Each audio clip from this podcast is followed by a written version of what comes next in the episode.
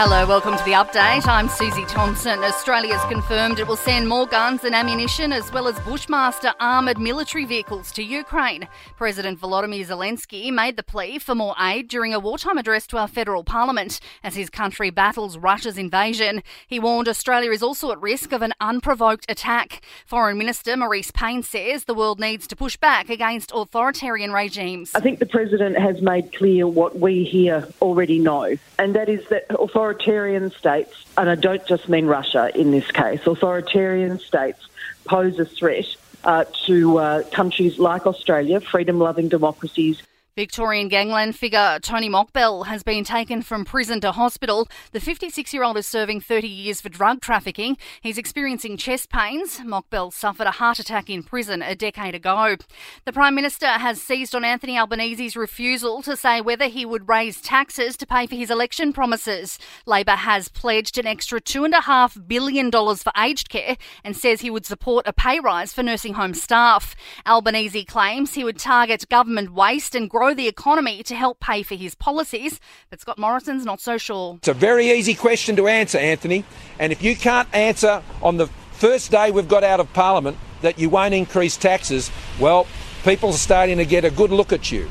And that's what the election campaign is all about. Victorian police have called in bulldozers to help clear vegetation near the site of a deadly chopper crash at Mount Disappointment. Five people have been killed.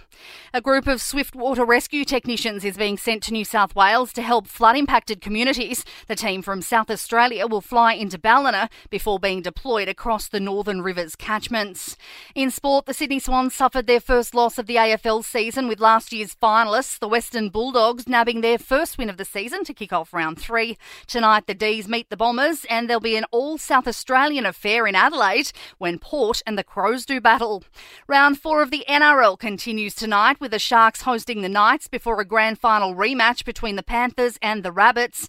And in cricket, Australian batsman Ben McDermott says it's bittersweet to have scored his maiden international century during a loss to Pakistan in the second one dayer.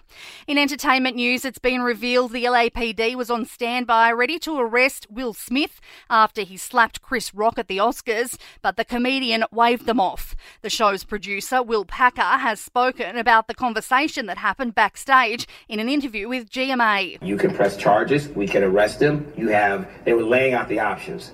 And as they were talking, Chris was, he was being very dismissive of those options. He was like, no, I'm, I'm, I'm fine. He was like, no, no, no. And that's the latest from the Nova podcast news team. We'll see you tomorrow morning for another update. I'm Susie Thompson.